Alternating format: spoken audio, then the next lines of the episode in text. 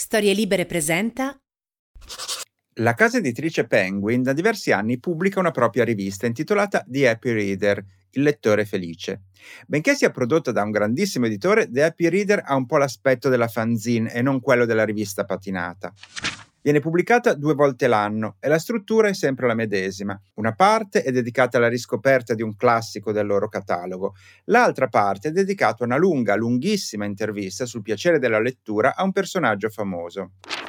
Fra le star apparse su The Happy Reader ci sono attori come Owen Wilson, Kristen Scott Thomas, Ethan Hawke, modelle come Lily Cole, comici come Aziz Ansari o musicisti come Laurie Anderson, Grimes, Kim Gordon dei Sonic Youth o Jarvis Cocker dei Pulp.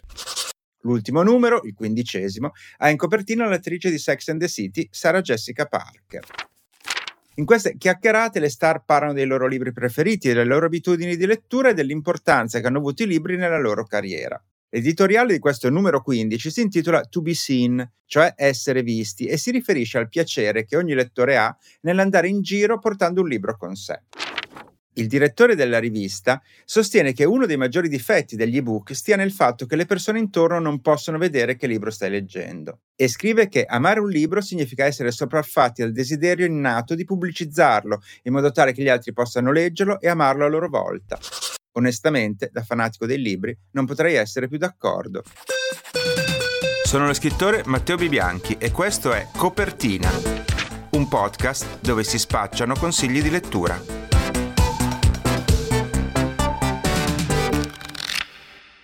Anche oggi ci attende una puntata molto ricca. Quando ho riascoltato l'ultimo episodio ho avuto l'impressione di aver esagerato. Troppa roba, mi sono detto, troppi contenuti per una puntata sola. E quindi stavolta cosa ho fatto? Ne ho messi di più, ovvio. Sono una contraddizione vivente, che cosa ci volete fare? Armatevi dunque di pazienza e coraggio e partiamo con le mie letture in corso. Stavolta sono stato ecumenico nelle letture. Un libro di racconti, un romanzo e un saggio, così accontentiamo tutti. Si fa per dire perché in realtà queste sono le letture che accontentano in primo luogo me e chissà se incontrano anche i vostri gusti o meno. Cominciamo da un libro di racconti che si intitola La costa di Chicago, lo firma Stuart Diebeck, scrittore americano la cui famiglia è di origini polacche.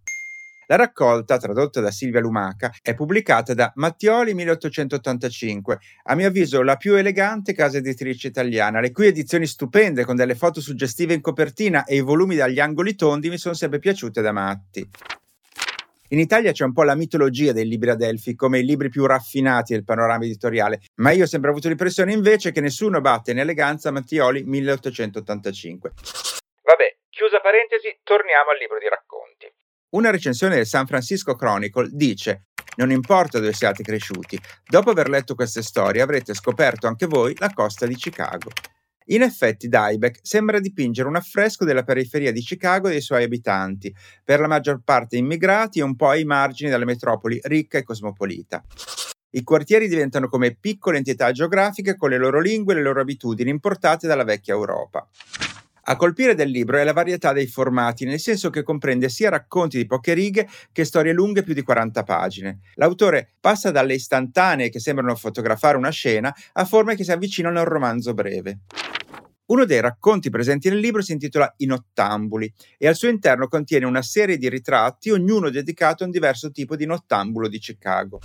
Invece nel racconto intitolato Degrado, gli abitanti di un quartiere che fino a quel momento non aveva avuto una denominazione precisa sembrano accogliere la definizione di zona degradata quasi come un riconoscimento, perché da quel momento anche quella zona acquisisce agli occhi degli altri abitanti di Chicago un'identità e anche quella della zona degradata è meglio di nessuna identità.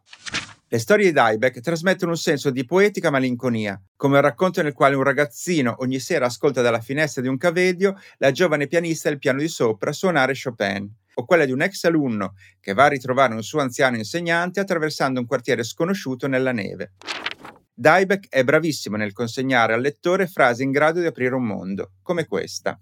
C'erano dei ragazzi che si portavano a scuola i coltelli, legati intorno alle calze, che ancora dormivano al bordo del letto per lasciare spazio ai loro angeli custodi.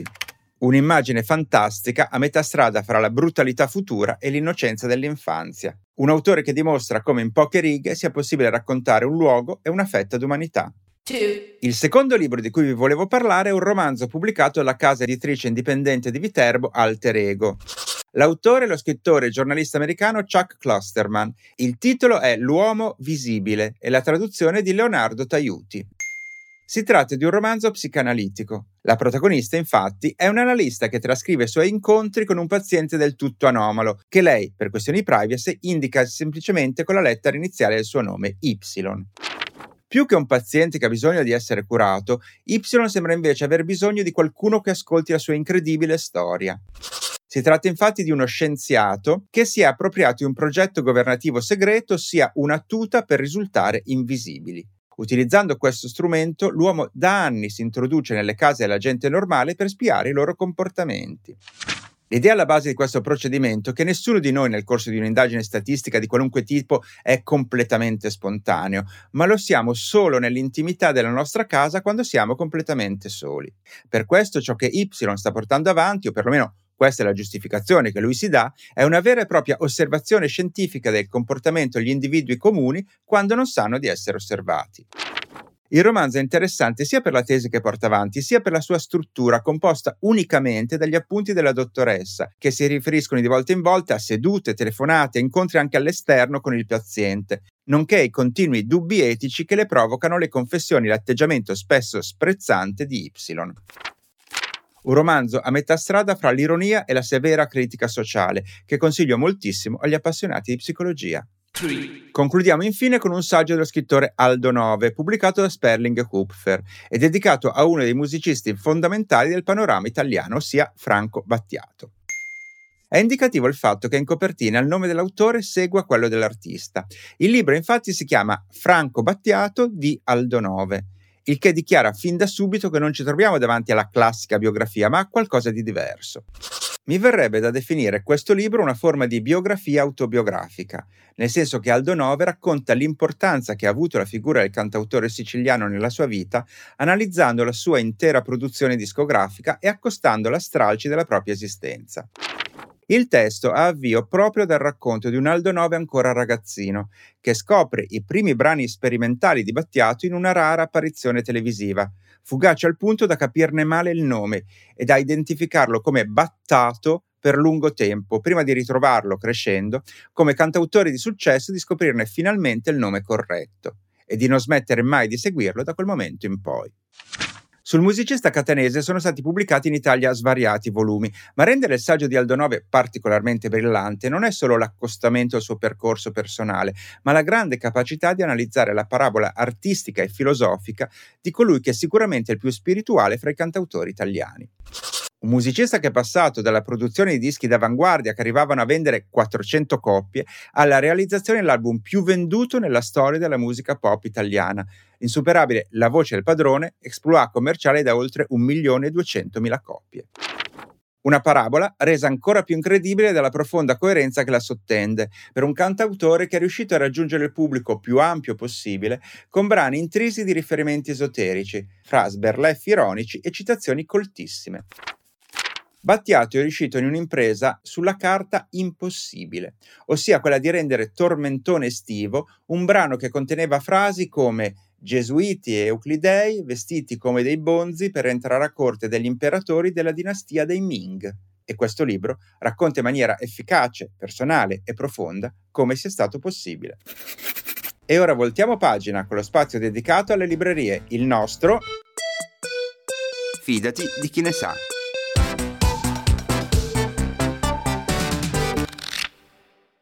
Per il nostro consueto appuntamento con l'incontro con una libreria. Oggi ci spostiamo a Cesenatico, dove io non sono mai stato nella mia vita, e però ho scoperto questa libreria grazie a una bibliotecaria che mi ha scritto, si chiama Francesca, e mi ha consigliato due librerie. Una delle due è questa e mi ha molto incuriosito perché lei l'ha definita un vero paradiso. Allora in questo momento siamo in collegamento con le tenutarie di questo paradiso che sono Stefanie e Ronny. Benvenute. Grazie, ciao. Abbiamo accettato volentieri l'invito.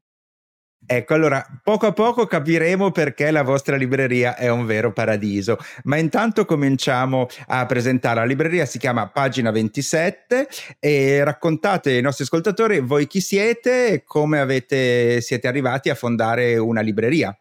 Ah, wow! Allora, cercheremo di fare un super concentrato. Sono tanti anni che lavoriamo insieme e come succede a tanti altri colleghi e anche tanti altri mestieri, a un certo punto eh, la libreria dove lavoravamo insieme chiude i battenti. Chiude i battenti e pensiamo cosa possiamo fare? Bene, raggranelliamo ma veramente due spicci, facciamo un fantastico business plan e ci lanciamo in quella che per noi ancora non esisteva ma è diventata pagina 27. E c'è un'altra piccola sorpresa perché oltre a essere colleghe da più di 15 anni siamo anche madre e figlia. Questo è, un, è, uno scoop eccezionale che tu hai tenuto così con un tempo perfetto radiofonico, l'hai svelato all'ultimo secondo. Quindi abbiamo anche questo elemento. Per cui immagino che la madre abbia cominciato prima come a lavorare in libreria, no? Assolutamente sì ma anche lei è arrivata in libreria per un caso veramente assurdo della vita. Io facevo tutt'altro mestiere e tu pensa, sono sempre affezionata a Harry Potter perché nella libreria dove lavorava lei dicono, sai, eh, usciva Harry Potter in tutto il mondo allo stesso orario. In Italia era tipo mezzanotte, l'una. Cui mi chiedono, guarda, puoi venirci a dare una mano? E dico sì, ecco, da quel momento lì saltuariamente ho iniziato a lavorare e, e poi sono rimasta e poi è nata pagina 27. Fantastico. Allora, intanto, pagina 27, io ho visto anche delle foto su Facebook, ha una collocazione molto particolare. Volete raccontarcela?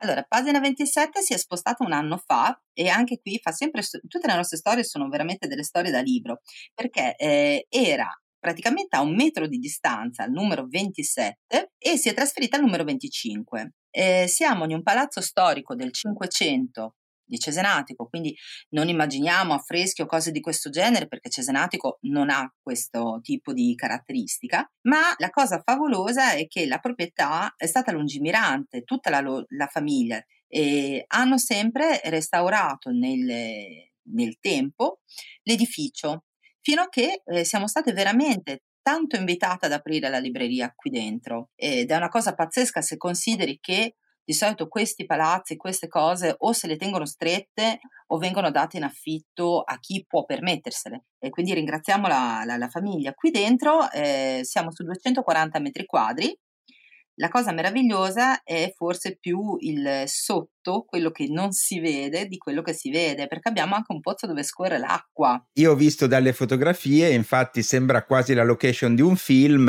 avrebbero dovuto girare delle scene di Game of Thrones dentro la vostra libreria e un'altra caratteristica, eh, quindi invito anche gli ascoltatori di copertina ad andare a fare un giro online per vedere queste immagini, è un'altra caratteristica de- della libreria, so che non è solo ehm, diciamo non si limita solo alla vendita di libri ma avete anche una serie di altre proposte commerciali no? Sì, diciamo che ormai ci piace distinguere come se fossimo un, un albero, quindi le radici il 90% comunque di pagina 27 eh, è libreria. E il restante è una tea room quindi si viene a prendere il tè, ma solo eh, un tè all'inglese, quindi che viene servito dalle 16 eh, alle 18, un po' come le vecchie signore, quindi sai con le alzatine, tutte queste cose qua molto belle, eh, perché abbiamo una cucina che ci permette di fare questo. vendiamo quindi anche dei tè, anche in questo caso biologici e di alta gamma, della cioccolata. Abbiamo introdotto eh, recentemente un angolo di knitting, quindi si possono acquistare cose per fare la maglia. Eh, abbiamo una piccola sezione di piante, quindi di verde, e tutte cose che inducono eh, a star bene e tutte cose collegate fondamentalmente tra loro. So che eh, allora tu che stai rispondendo alle domande sei Stefanie e sei la figlia e so che eh, Ronny, eh, la mamma, è francese. E Ronny, tu come sei arrivata a Cesenatico? Eccola qua. Buonasera. Buonasera. Beh, allora. bastava il buonasera per capire che eri francese. sì. Allora, io sono arrivata a Cesenatico perché ero sulla Senna, sul Bateau quali barconi che attraversano tutto Parigi. Poi mi ero un po' ubriacato di champagne, mi sono addormentata e mi sono svegliata la mattina nell'insenatura dell'importo del, di Cesenatico. Scesa, sono scesa e sono rimasta. Ecco qua. Scusa, questa storia è bellissima, vorrei aprire un podcast, una puntata intera per raccontare questa storia. Tu ti sei addormentata sul barcone e ti sei risvegliata a Cesenatico? Porto, giustamente. E la libreria infatti è a ridosso del porto, quindi non è che ho fatto molto, è stata una cosa semplicissima. Ecco. Va bene, questa è già rende fantastico questa intervista.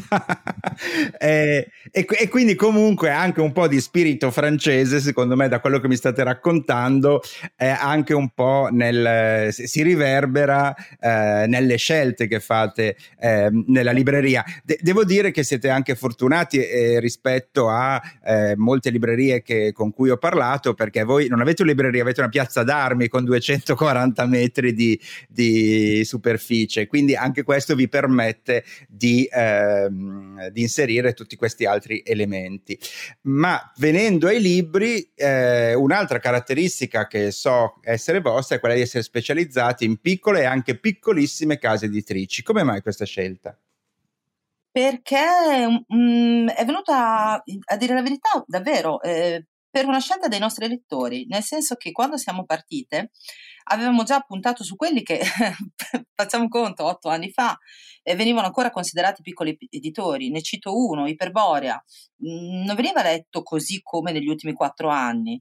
Eh, altre case editrici, era la Minimum Fax, tutti ci guardavano un po' storti, tipo ma che casa è, ma che cos'è? O la Sur, che oggi sappiamo insomma che, che numeri tirano e sappiamo anche la conoscenza mh, mm, di cui ha fatto più il pubblico.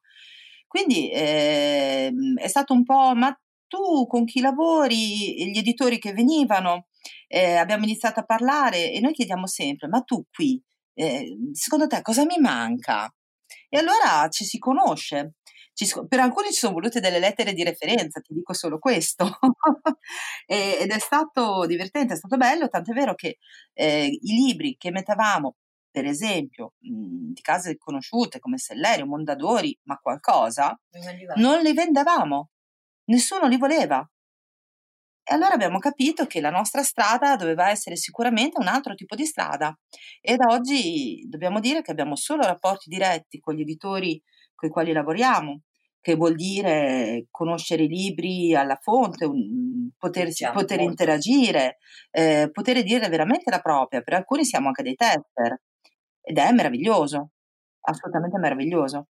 Visto che la, le caratteristiche che ci state illustrando della vostra libreria sono molto legate a un aspetto, diciamo, esperienziale, no? Cioè venire lì, prendere il tè, eh, le piante, le cioc- la cioccolata, chiaramente parlare con voi per conoscere questi libri che, che sono ovviamente meno ehm, famosi, non sono dei best seller, sono, quindi hanno anche sicuramente bisogno i lettori vostra, dei vostri consigli. Ecco, tutto questo come è cambiato in tempi di coronavirus? Tutto questo, mh, mm, sai che posso dire che non mi sembra cambiato per noi, nel senso che eh, chi viene qui ti dico soltanto il benvenuto che diamo, diciamo quando apri, apriamo la porta, eh, buongiorno, buonasera, benvenuto, la ignoriamo con amore. Che vuol dire prenditi il tuo tempo, guardati attorno, tu sai che io sono qui. Quindi se vedo una titubanza, se vedo... allora mi permetto, ma con veramente tanta leggerezza, di, di dirti qualcosa. Oltremodo, io per prima da lettrice amo guardare dove sto, amo perdermi e ritrovarmi, poi confrontarmi, ma non sempre. Quindi diamo questo spazio e questo spazio durante eh, questo periodo ha fatto in modo che a 24 ore dal primo bollino rosso, in cui sai che eh, all'inizio tutte le librerie hanno dovuto chiudere, è capitata una, una cosa che davvero non ci aspettavamo. Come molti forse pensavamo ad altro, pensavamo a noi stessi, ai nostri cari, a questa situazione. E credo per ultimo abbiamo pensato veramente al lavoro, non alle persone che incontriamo al lavoro, alle persone. E, ebbene, hanno iniziato a fioccare molti messaggi, molti messaggi nei quali eh, ci si salutava, ci si chiedeva come stavamo, ma veramente 24-48 ore, e poi a chiedere, come si fa al solito, il consiglio per il libro. Noi diciamo che consigli non li diamo neanche nella vita privata, raccontiamo delle storie. Quindi poniamo due o tre domande, ci viene in mente qualche storia e te la raccontiamo. E così è stato fatto.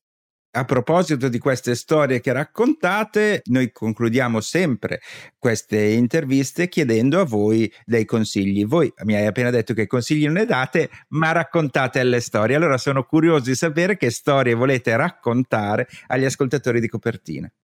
Allora, saremo brevi ed efficaci. La prima storia che eh, portiamo alla vostra attenzione è Una donna nella notte polare di Christian Ritter, edizioni Keller. Perché? Perché questo è un memoir eh, degli anni 30 di una eh, donna che lascia l'Austria per raggiungere, dopo qualche anno che non vedeva il marito perché è, è partito per una spedizione, finalmente decide di raggiungerla perché lei, lui gli scrive e gli dice guarda, ehm, ho trovato una casa comodissima con tutti i comfort, vieni anche tu. E lei si immagina davanti al camino, addirittura porta via la scatola da cucito, queste cose qua. Immaginati negli anni 30 cos'è per una donna da sola prendere un piroscafo e eh, arrivare a sbarcare con una barchina nella notte totale nell'Artico. Bene, eh, lei si aspetta questa casa con tutti i comfort, è una bicocca con quattro assi, suo marito e un giovane assistente. Fine della trasmissione, fantastico. Allora, questo perché è bello? Perché in un momento in cui pensiamo che fisicamente i viaggi siano una cosa da non fare, cioè che non si possono fare, non da non fare. Eh, si può viaggiare veramente con questi memoir. Questo è memoir spiritoso che fa riscoprire la, la voglia eh, non solo della scoperta eh, di nuovi orizzonti, ma anche del, del rapporto con la natura stessa e quindi è, è, veramente un libro frizzante. Lo raccomandiamo vivamente, si ride, ci si commuove, ehm, è un libro che ha un finale certo, quindi ci solleva anche dal fatto di eh, decidere come, che cosa pensare alla fine. Allora dirò anche il secondo, il secondo titolo è un bellissimo rilegato illustrato, Ogni cosa è bellissima e io non ho paura di Yao Xiao, esce per edizioni dell'Atlantide, quindi abbiamo una copia numerata eh, possiamo anche dire che eh, è appena riuscita la, la, seconda ristampa, loro fanno 999 copie e quindi siamo già alla seconda. La cosa meravigliosa è che è una fumettista, illustratrice e scrittrice cinese, andrebbe per un pubblico di ragazzi, ma in verità eh, no, perché è una sorta di libro ehm, ottimista, di self-helping, veramente poetico veramente. E, e, quindi non si può smettere di leggerlo e, e rileggerlo. Self-helping per cosa? Self-helping perché dal titolo quindi ogni cosa è bellissima, io non ho paura, vuol dire che ci sono tanti fattori nella vita, tante eh, situazioni che possono mh, partire come negative, ma possono anche eh, avere eh, più interpretazioni. Poi, ok, hai avuto una brutta giornata, esempio, ok, possiamo definirla alla fine della giornata brutta, però ne, ci sono anche capitate delle cose piacevoli, magari, o anche una sola cosa piacevole che sia finita. Eccola, vediamola così. Un libro che induce all'ottimismo, diciamo. Assolutamente sì. Mentre invece l'ultimo eh, titolo, e qui volevo essere cattivissima con Ronnie, è Club Godo, una cartografia del piacere. Ippocampo Edizioni, l'autrice è June Pla.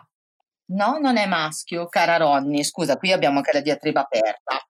Diciamo soltanto che il sottotitolo secondo noi è meraviglioso. Nessuno, si può dire, ti scoperà mai meglio di che gode nel farti godere.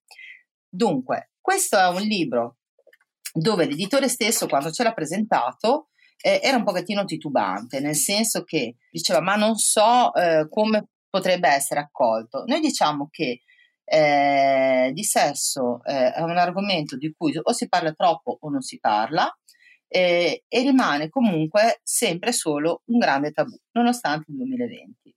Quindi questo ehm, si propone come essere un libro leggero, ma allo stesso tempo molto efficace per conoscere il proprio corpo e farlo anche conoscere a qualcun altro. In questo caso si tratta di una cartografia femminile Eh, forse se eh, le persone della mia età avessero avuto un titolo di questo genere nell'adolescenza, molte cose eh, si sarebbero spiegate meglio. Vediamola così. Anche questo libro sta andando molto bene.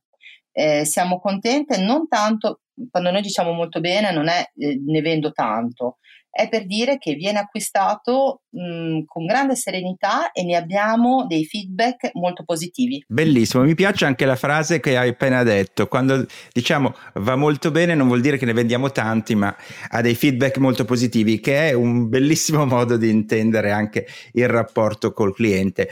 Allora io vi ringrazio, mi sono davvero divertito in questa intervista, quindi ringrazio Stefani, ringrazio Ronny, ma voglio concludere mm, assolutamente con la voce di Ronny, voglio che tu faccia un saluto agli ascoltatori di copertina e ci dica dal tuo punto di vista perché è bello fare la libraia. E vi do una bu- buonasera. Ah, e volevo dirvi che fare la libraia è un'esperienza di tutti i giorni ogni giorno cambia, cambia un po' anche secondo il tuo umore, quindi ci sono dei giorni per presentare dei saggi e altri giorni che ti diletti proprio a leggere tutti i libri per bambini. Eh, io leggo molti libri per bambini e faccio ridere moltissima gente, quindi spero di farvi ridere un giorno anche qua e vi saluto. Je tire ma révérence. Grazie mille a entrambe ragazze, siete state delle ospiti favolose. Grazie, ciao. Grazie, ciao. ciao. Altre voci, altre stanze.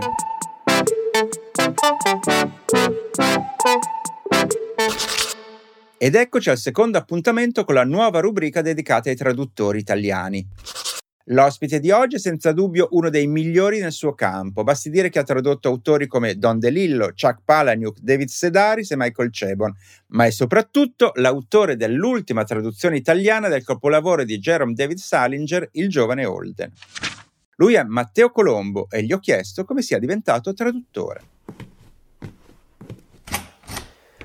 A lungo ho pensato di aver cominciato a fare questo lavoro per caso.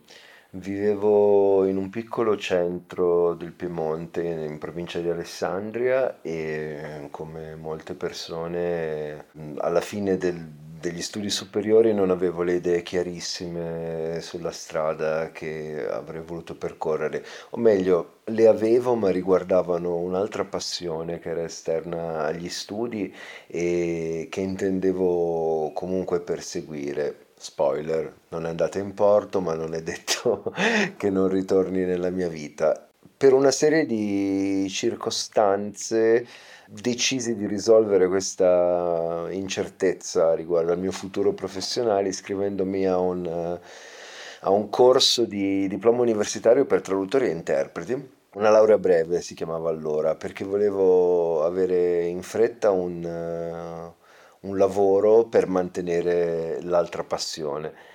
È stato solo alcuni anni dopo che avevo già cominciato a lavorare come traduttore che un giorno ricevetti un messaggio su Facebook era ancora il periodo in cui Facebook veniva utilizzato per eh, riallacciare i contatti con i vecchi compagni di squadra, un'abitudine che credo nel frattempo sia un po' scemata.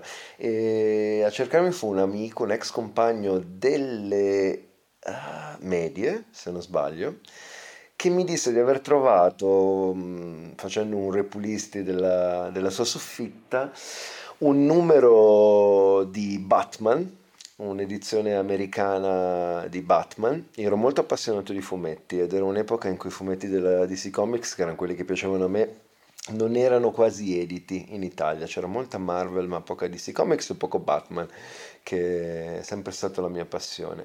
Disse di aver trovato un, un numero di Batman con uh, tutti i balloon dei fumetti cancellati e la mia traduzione riscritta all'interno.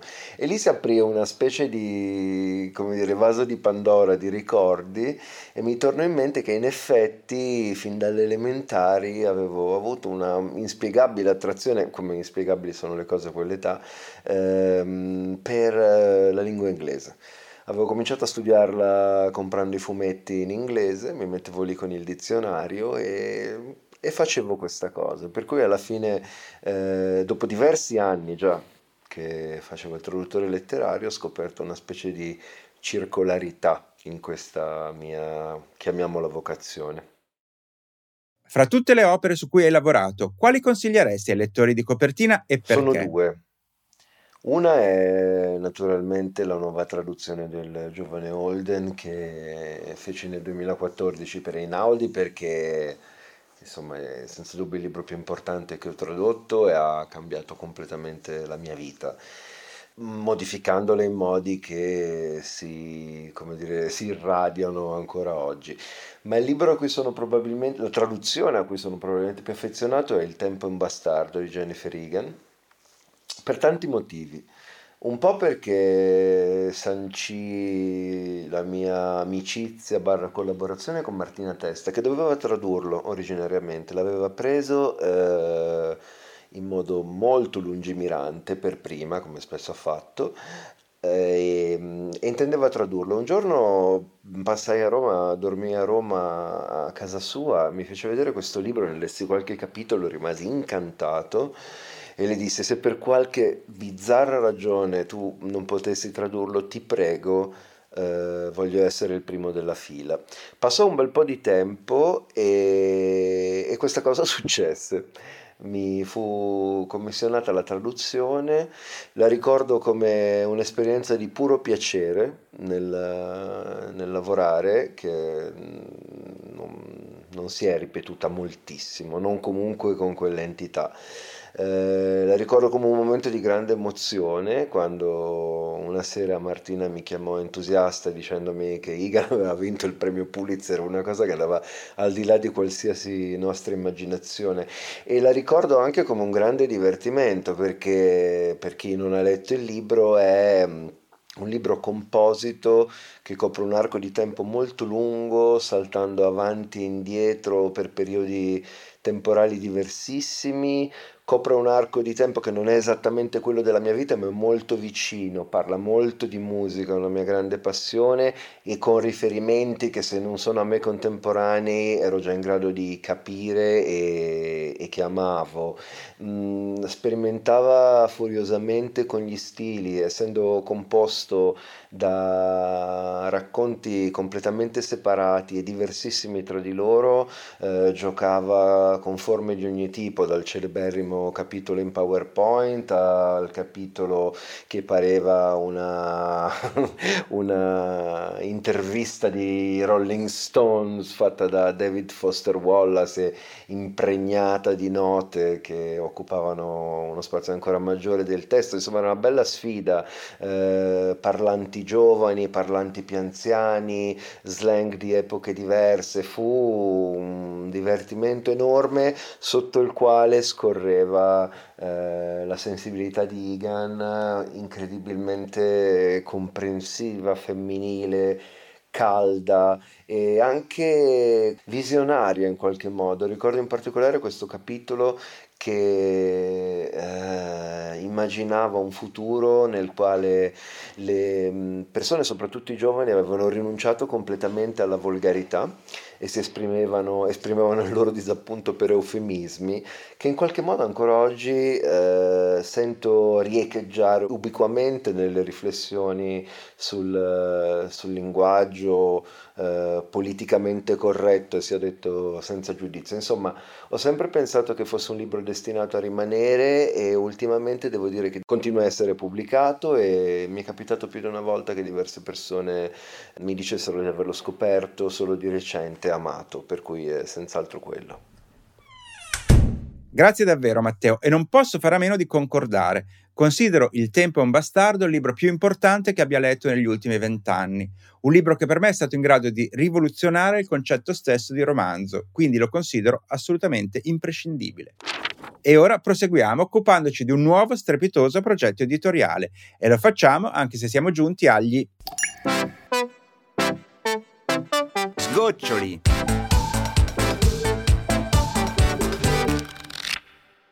Siamo arrivati agli sgoccioli di questa puntata, ma ho una novità interessante di cui volevo discutere proprio con il suo inventore.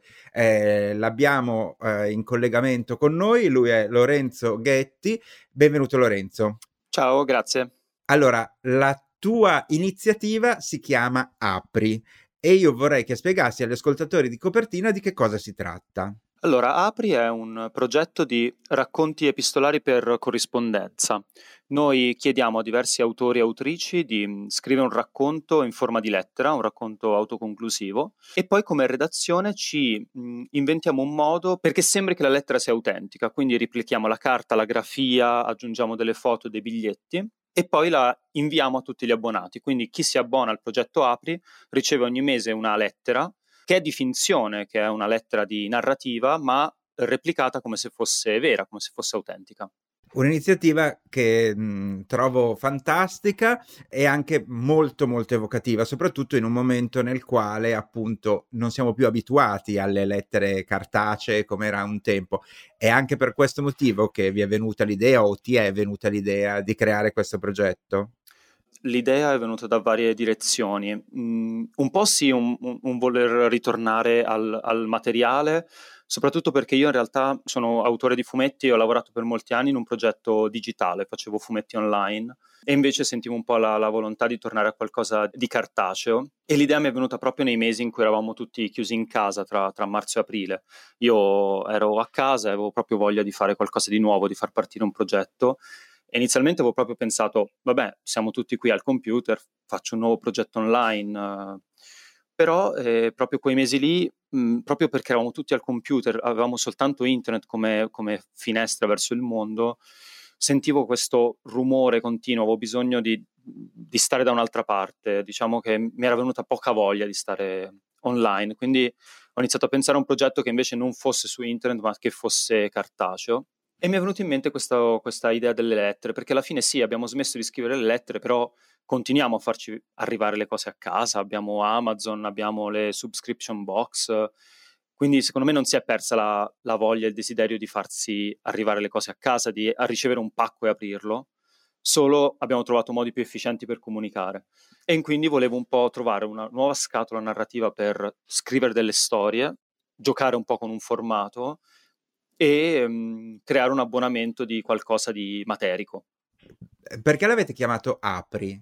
Abbiamo passato molti mesi a cercare il nome. Sul sito, anzi nella pagina del progetto, ne abbiamo citati molti perché c'è stata veramente una fase in cui avevamo bisogno di dare il nome a questa cosa, ma eh, non ci stava venendo in mente. Abbiamo pensato a citazioni letterarie, personaggi legati alla narrativa epistolare. E c'è stato invece un momento che abbiamo pensato, ah, ma se invece fosse tutta una specie di società segreta, se avesse un nome che è come un acronimo, che invece vuol dire qualcos'altro, delle lettere puntate che sono una parola ma che hanno un, un, secondo significato. E tra le varie opzioni di questi acronimi è venuto fuori APRI, teniamo segreto cosa vuol dire in realtà diciamo, l'acronimo, perché forse lo sveleremo più avanti, però la parola è rimasta e, e penso che dietro il progetto l'azione di aprire la busta forse è, proprio il cuore di tutta la cosa. Il lettore si ritrova una busta chiusa, non indirizzata a lui perché sono lettere inviate a personaggi inesistenti e deve aprirla, deve decidere di aprire questa busta anche se non è lui il destinatario.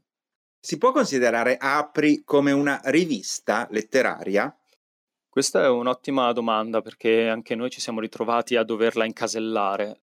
È una rivista nel senso che è un abbonamento, ogni mese i lettori ricevono un contenuto ed è uguale per tutti i lettori, quindi per molti versi è molto simile a, una, a un abbonamento di una rivista. Non lo è, diciamo, nel senso proprio più ufficiale del termine perché non è registrata, per cui sì e no, posso rispondere a questa domanda con un sì e un no insieme. puoi, puoi. Senti, come sta andando finora la reazione? So che è uscito praticamente il primo numero, cioè gli abbonati hanno ricevuto la prima lettera in questi giorni. Appunto, qual è stata la reazione? Avete un buon numero di abbonati? Insomma, raccontaci. Le reazioni che abbiamo avuto sono state molto positive. Come dici tu, il progetto è appena nato, abbiamo comunicato il la sua esistenza soltanto a metà settembre e abbiamo ricevuto ottime reazioni sia all'inizio, semplicemente annunciandolo, ma soprattutto adesso, diciamo che adesso ci stiamo un po' giocando il tutto per tutto perché gli abbonati stanno ricevendo la prima lettera e la loro reazione per noi è, è fondamentale. E da quel punto di vista siamo molto contenti perché riceviamo foto, tutti gli abbonati quando ricevono la lettera ci scrivono che l'hanno ricevuta, ci mandano complimenti, a volte ci fanno anche delle domande tecniche perché delle cose noi ci siamo un po', le abbiamo un po' realizzate artigianalmente e, e si sono chiesti come, come, abbiamo fatto, quindi no, siamo molto soddisfatti. Il numero di abbonati sta crescendo, eh, siamo oltre i 200 abbonati e questo per noi è già un grande traguardo. Ultima ma fondamentale domanda, quanto costa Apri e come fanno gli ascoltatori a iscriversi a questo progetto? Eh, ci si può abbonare a Apri direttamente sul nostro sito www.apri.website e eh, sul sito si troveranno tre possibilità di abbonamento, abbonamento trimestrale, semestrale e annuale. Eh, ovviamente a più lettere ci si abbona, più il costo a lettera eh, diminuisce, quindi il costo trimestrale è 30 euro, 10 euro a lettera, l'abbonamento semestrale è 54, 9 euro a lettera, l'abbonamento annuale è 96 euro, 8 euro a lettera.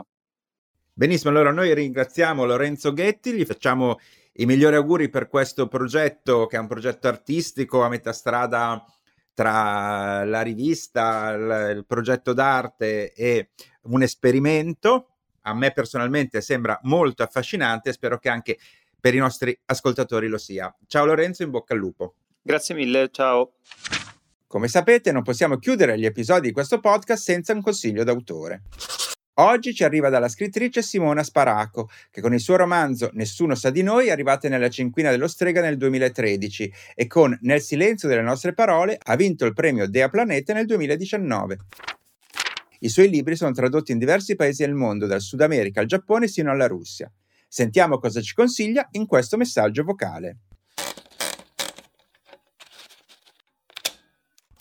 Il romanzo che voglio consigliare a tutti gli spettatori di copertina è Il figlio del lupo di Romana Petri, edito da Mondadori, è uscito l'anno scorso, è un romanzo incantevole, non è una vera e propria biografia, ma racconta di pana il filo di una storia vera, quella di Jack London, che è stato tante cose, da pugile, cacciatore di foche, eh, agente assicuratore, cercatore d'oro, un uomo incredibile che si è mosso in molti ambienti, dalle foreste, amava il mare e intorno a lui personaggi femminili memorabili che Romana Petri ha saputo tratteggiare con grande professionalità.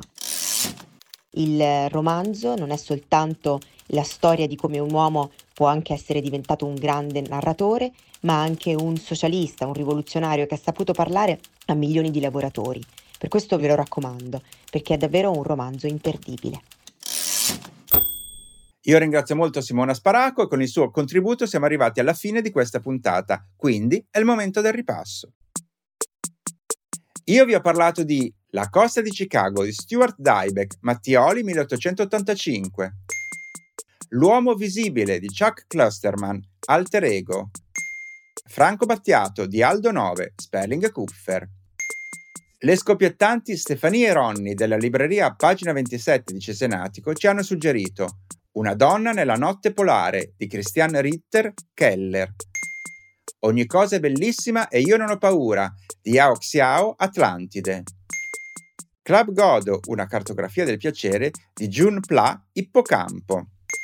Matteo Colombo, fra tutti i libri che ha tradotto, vorrebbe che leggessimo Il tempo è un bastardo di Jennifer Egan, Minimum Fax. Il fumettista Lorenzo Ghetti ci ha parlato del suo progetto editoriale in forma di lettere chiamato Apri. Infine, la scrittrice Simona Sparaco ci ha raccomandato Il figlio del lupo di Romana Petri, Mondadori. È stato tutto troppo? Speriamo di no. Io vi aspetto comunque fra due settimane per una puntata speciale dedicata ai consigli letterari per i regali di Natale. Ciao! Ciao.